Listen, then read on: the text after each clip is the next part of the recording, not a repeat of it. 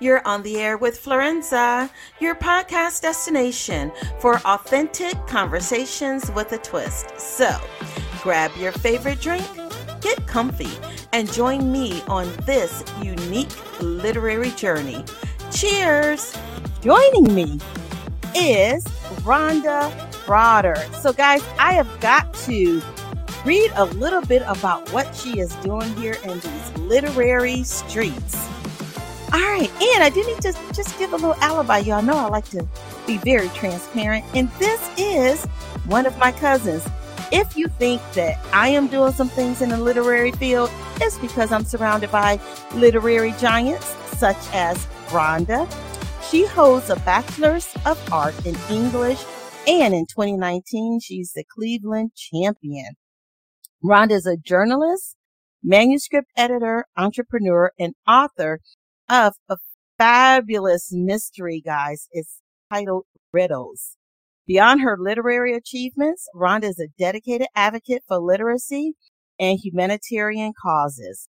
Connect with her and explore her literary world via her website, and we're going to have that information for you um, in just a bit. So give it up for Rhonda Crowder. I need to get some little applause or something there. I love your intro. Thank Thanks you. for the introduction. You are welcome. Now, you know, I just kind of hit and miss because I'm always scarfing, you know, scrounging on the internet, looking up bits and pieces. So tell us a little bit about yourself and about your your book riddles, which um, you know, I read as soon as I got my copy of it. Mm-hmm. So tell us a little bit about that. So, um, I'm born and raised here in Cleveland. Very proud of that. Love being in Northeast Ohio. I left and went away a couple of times, but always found myself back here. And, um, I think it, you know, I can attribute the Cleveland Public Library as one of the places that helped me develop a love for reading and just and to discover this passion I have for writing. So my book Riddles is my debut novel and it's a it's a murder mystery as as you said. Um it was inspired the inspiration came to me when I lived in Atlanta. And so the story is set in Atlanta, although my main character is originally from Cleveland. And um it's a dead girl in the VIP room of a strip of an Atlanta strip club. Uh, no one is interested in really finding out who murdered her. They just, you know, trying to hurry up, sweep it under the rug and get back to business as usual. Except for one girl that works there who is troubled by this murder and her name, um, her stage name is Riddle. And so she, you know, goes on to just kind of really begin to do some amateur investigations, being nosy, snooping around, and people telling her she crazy, she need to leave it alone. There's no telling what this girl did to someone for them to murder her that way.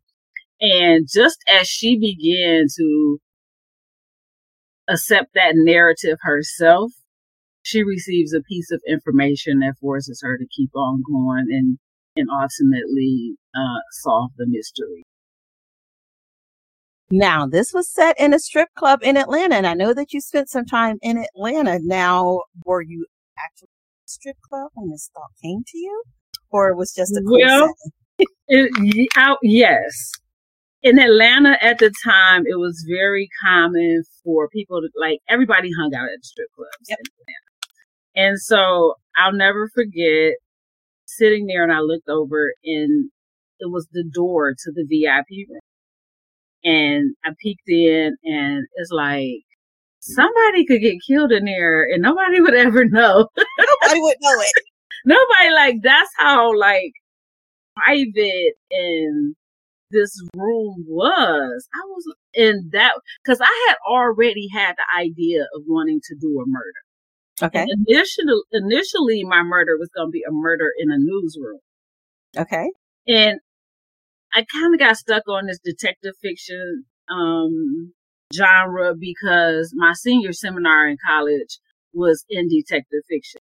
So after studying detective fiction for an entire semester, I had to complete this class and write papers on it and all that kind of stuff in order to graduate, I got stuck on this idea that I wanted to do a murder mystery. So my initial idea for a murder mystery was a murder in a newsroom. Okay. I was working for the college newspaper at the time and it was some like quirky things going on. So that was my initial idea. But then being in Atlanta, I got this idea to do a murder in a strip club. And it was like, okay, people like murders, people like strippers. I think this is a good. That's a good combo. Yeah. now, is there a part two or do you see yourself continuing with this genre? There is definitely a part two. It is a part two currently, I would say, it's in second draft. It still needs some more work to it. Um, I would probably write one more book in this series. So I, I kind of envision three books in this series. I don't know if I will continue to write detective fiction. Detective fiction is is hard writing. Like fiction writing. writing in my mind is pretty difficult. You know, when you trying to create a world and this this narrative and this story and keeping people engaged. But with detective fiction, there is a lot of nuances that come along with the genre that you have to be really mindful of. It, it takes a lot of thought. And so it took me a really long time to write riddles, to get it done, to get it to a place where I felt like it was, you know, ready to share with the world. And part two has taken, I've had, oh my God, that's a whole, it's a whole story behind uh-huh. part two but I do have part two and second draft, and it's um a, a legal it's it's a it's a murder case okay. embedded in this story. And because of that, so I have the story, I have the bones, all of that in place. But now I have to go through and make sure all of the legalities and the procedural stuff is correct. And so yeah. that's where, um, so I, I'm at that point where I got to start digging into the research to finish that story. And I love that you referenced the fact that it's in second draft. Um, you and I both work with authors and inevitably we will run into someone that says, Oh, I just wrote a book and I'm ready to publish it with no concept that that first draft, man, you may as well flush it by all intents and purposes. Like it's like the dirty water that comes out the the spigot when you first turn it on. It's water, yes. but it's not useful for much. Exactly. You know? And so in addition to being an author, you are also an editor. Um, and I'm going to put your link um, in the information so that other authors are able to reach out to you for editing and marketing. But why is editing so important? editing is where the magic happens. Is where the story comes to life. Always, I, have actually taught a class through Literary Cleveland um, once called "The Magic Is in the Rewrite."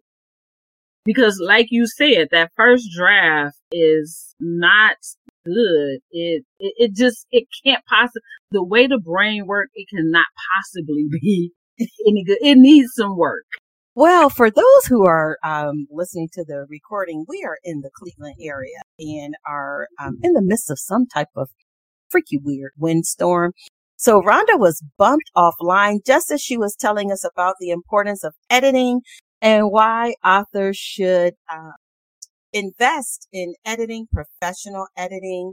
And um, one of the beautiful things that she said is editing is where the magic happens. Now, if you go to her website, you'll also see a quote that she says, an author who edits for themselves is equivalent to an attorney that represents themselves. And so, um, I think that about summed up the whole editing thing. Now, in addition to being an editor, you also work with local organizations um, to help with literacy. Tell us about some of those organizations and why they're so near and dear to your heart literacy and reading saved my life. My mother read to me as a little girl. And so I developed this love for reading very young.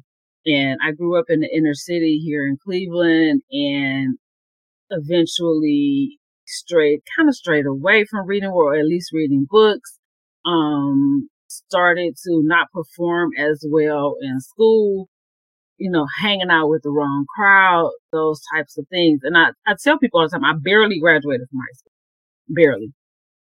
That's a whole nother story too. but I think I always remember that it was once I began to discover really good books, particularly mm-hmm. by people of color. Like I remember reading um, Black Boy by Richard Wright and um, I Know Why the Caged Bird Sings by Maya Angelou, very young, at a very young age. It was those, it was reading those books that began to inspire me to um, want to do something different with my life, to become a writer. And so I know what books did for me in my life as a young um, girl growing up here in, in the inner city of Cleveland. And so I'm a firm believer that if we can read, we can do anything. Anything is possible. So I'm, I'm just really passionate about, you know, sharing that love for reading with other, with other people who come from communities like the one I came from. Yeah. And when I was reading over, even though we're related, um, when I was reading over all the information, you know, preparing for today's show, I read how Maya Angelou's book was just so profound to you and that you had never heard of her. And I remember vividly the first time that I read, um, I know why Caged Bird sings. And it was as if someone had read my entire soul. Never before had I read anything like that, that spoke so just uniquely to me.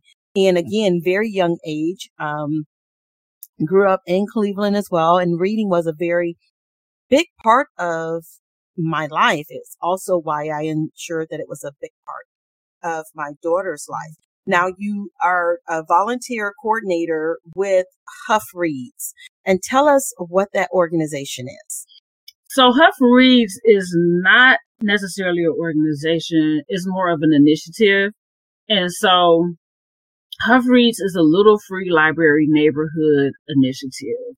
So we um, we grew out of the little free library movement. A friend of mine, dear dear friend of mine, Margaret Bernstein, who was a former uh, plain dealer reporter, who eventually, um, well, she's now the community development person, director of community development for WKYC. She was on the board of Little Free Library. And so Little Free Library decided that they wanted to take the whole concept of making free books available. They wanted to go beyond that. And they came up with this concept of little free library neighborhoods. And so they launched mm-hmm. the very first little free library neighborhood in Slavic Village. And they had such huge success over there that she wanted to continue this movement across the city. And the next community that she had had identified was the Hough community. And one day, just, you know, in conversation, hey, what are you up to? That sort of thing. I learned about her interest in wanting to um, do this project in Hough.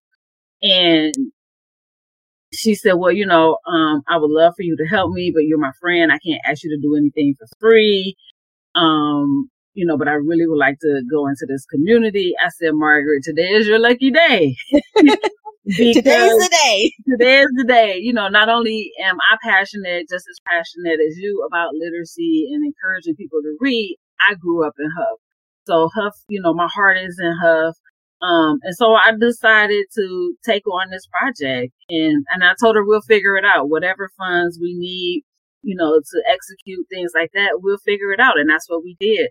So we went into the Hough community you know, with the thought of just promoting literacy and doing it in a fun, non-academic way. So our charge was to have at least one event per month. Um, it could be an existing event where we just showed up and gave out free books, or it could be an event that we created. So we did a combination of both of that. We partnered with all of the um, major stakeholder institutions in that community, like uh, Fatima Family Center, and Lexington Bell and Rainey Institute and the Hough Purpose Center, the library.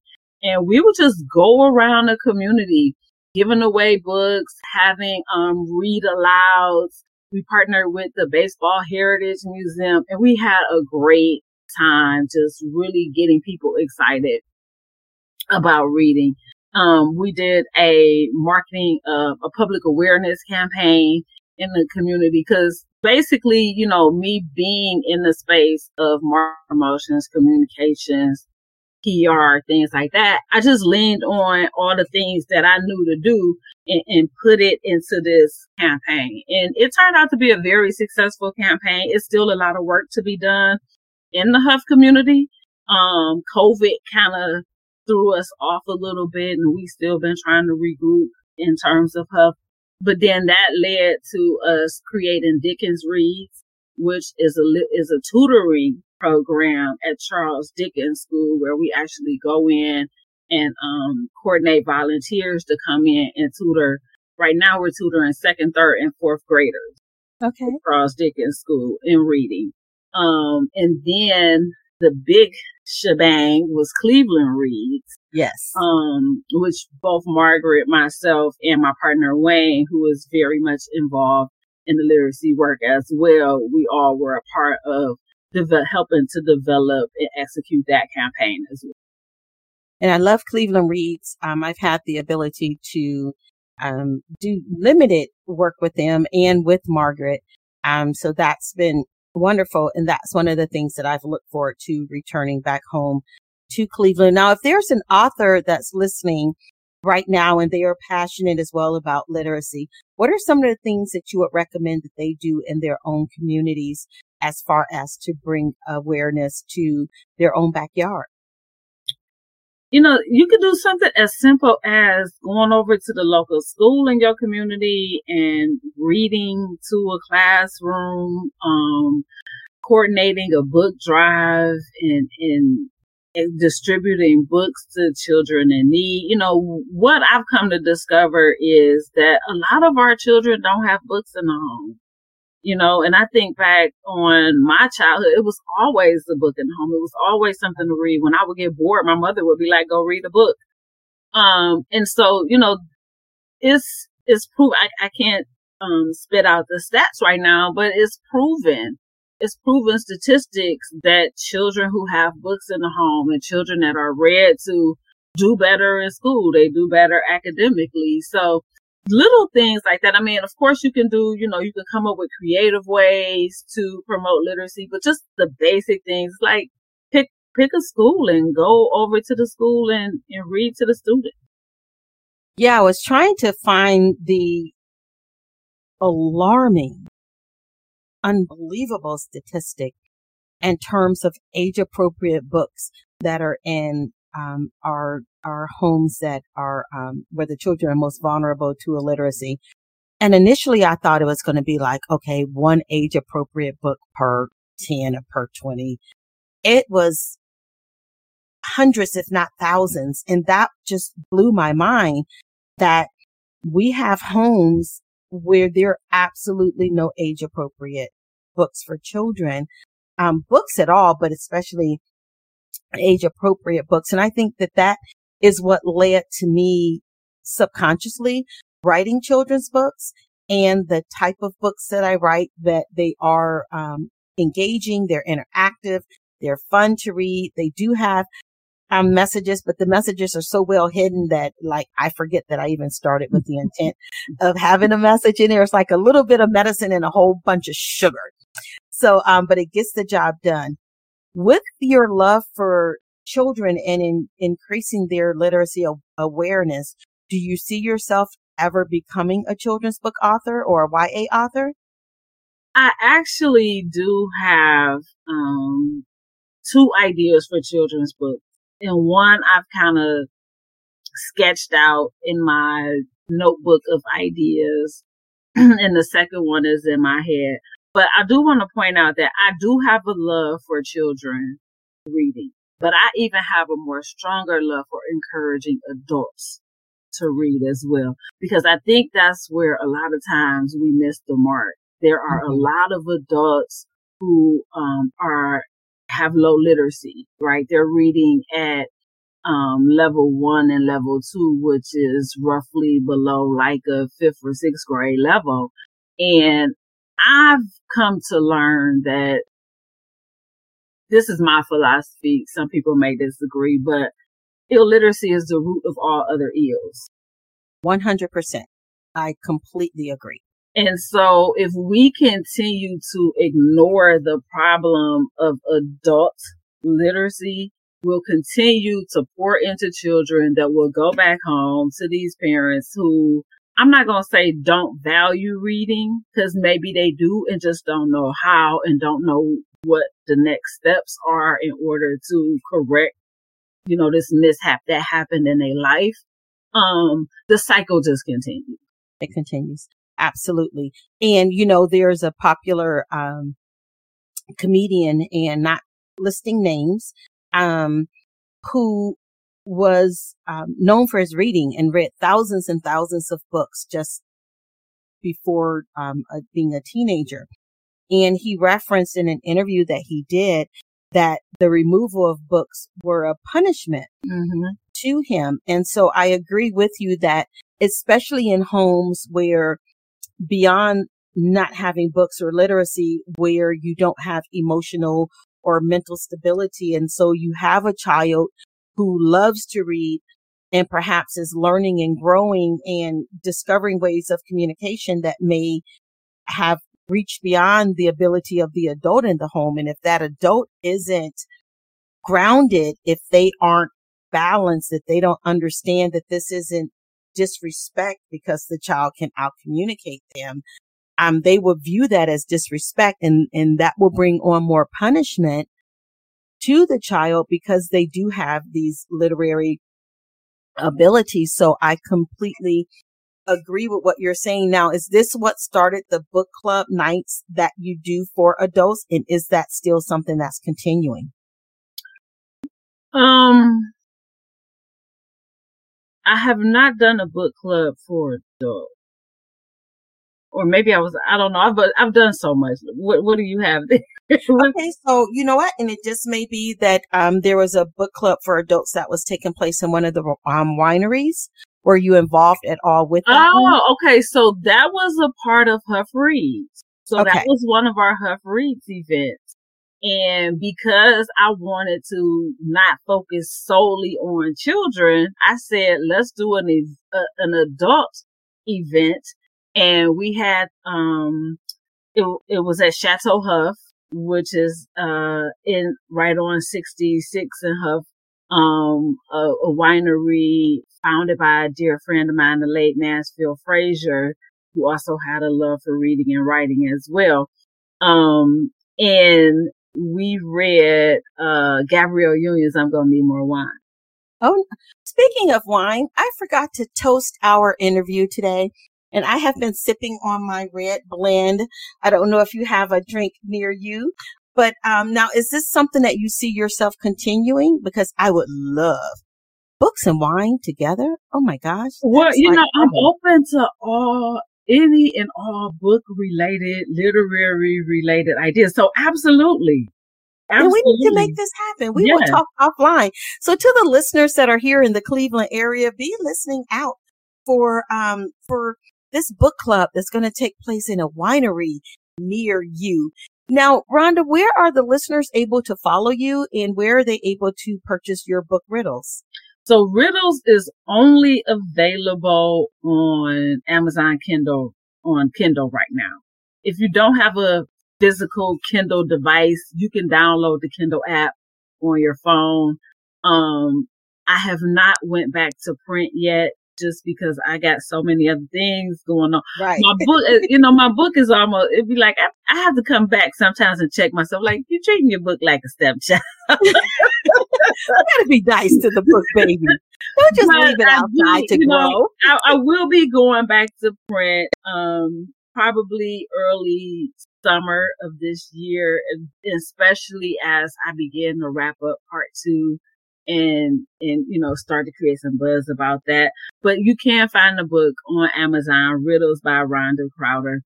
Um, I am on all social media as Rhonda underscore Crowder or on Facebook. I think it's Rhonda Crowder on Facebook, but Rhonda underscore Crowder and it's Rhonda with an H. I also should probably put, just put it out there that, um, riddles have been adapted to a screenplay.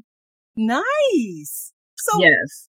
So wonderful. a friend of mine, a dear friend of mine, the, the opportunity came before me um, maybe a year and a half or so ago, um, and a filmmaker wanted to adapt it to a screenplay. That kind of didn't pan out. Just a lot of, you know, the tech, you know, logistic stuff. Um, but my, my friend who brought the, um, opportunity to me is a screenwriter. Um, he had been dabbling in writing screenplays for a while. And so I said, well, you know, we could just go ahead and do this ourselves. And so he has um, drafted a screenplay. We have we've conducted a table read, and um, he's kind of like been talking to some potential directors. So we we're not, you know, into any production phase or any like that thing like that as of yet. But the screenplay is like in physical it's in physical form. Nice. Well, you have to keep us posted on that, and we will for certain have you back to discuss how that's developing. Um, most people that know me know that um, I am working a situation with one of my early reader chapter books to make it a um, play for middle school. And so, um, they just have so many components in there that's just so perfect for middle school. So, um, my best wishes to you for that, that it just fully comes to fruition and that we will see that at one of the upcoming film festivals. Yeah. And that it wins a lot of awards. So before I let you go, as is my tradition, we have rapid fire questions and for you, it actually is this or that. So you don't have to okay. think too hard. I'm going to give you two options and you just holler out the option that comes to mind. Okay. All right. Are you ready? Yes. Okay. Thrift store or retail store? Retail. Mac or PC? PC. Art museum or natural history museum? Oh, that one's tough. All right. Oh, um, Cups in the cupboard or right side up or upside down? Upside down. Upside down. Trains or plane? Train. Yes. Formal or casual? Casual. Mystery novel or sci-fi? Oh, mystery. Oh, dang. Polka dot or stripes? What was that? Polka dot or stripes? Stripes. And last one, card game or board games? Board game. Nice. Well, thank you so much, Rhonda, for joining us. And thank you for staying on with us, even though we had that hiccup in the interim. I will be certain to um, invite you back when your story is available for us to view. And so, um, thank you so much for joining us. You're welcome. Thank you so much for having me. And this wraps up another episode of On the Air with Florenza. You may follow me on all social media platforms under Florenza Lee or via my website at florenza.org. Until next time, cheers.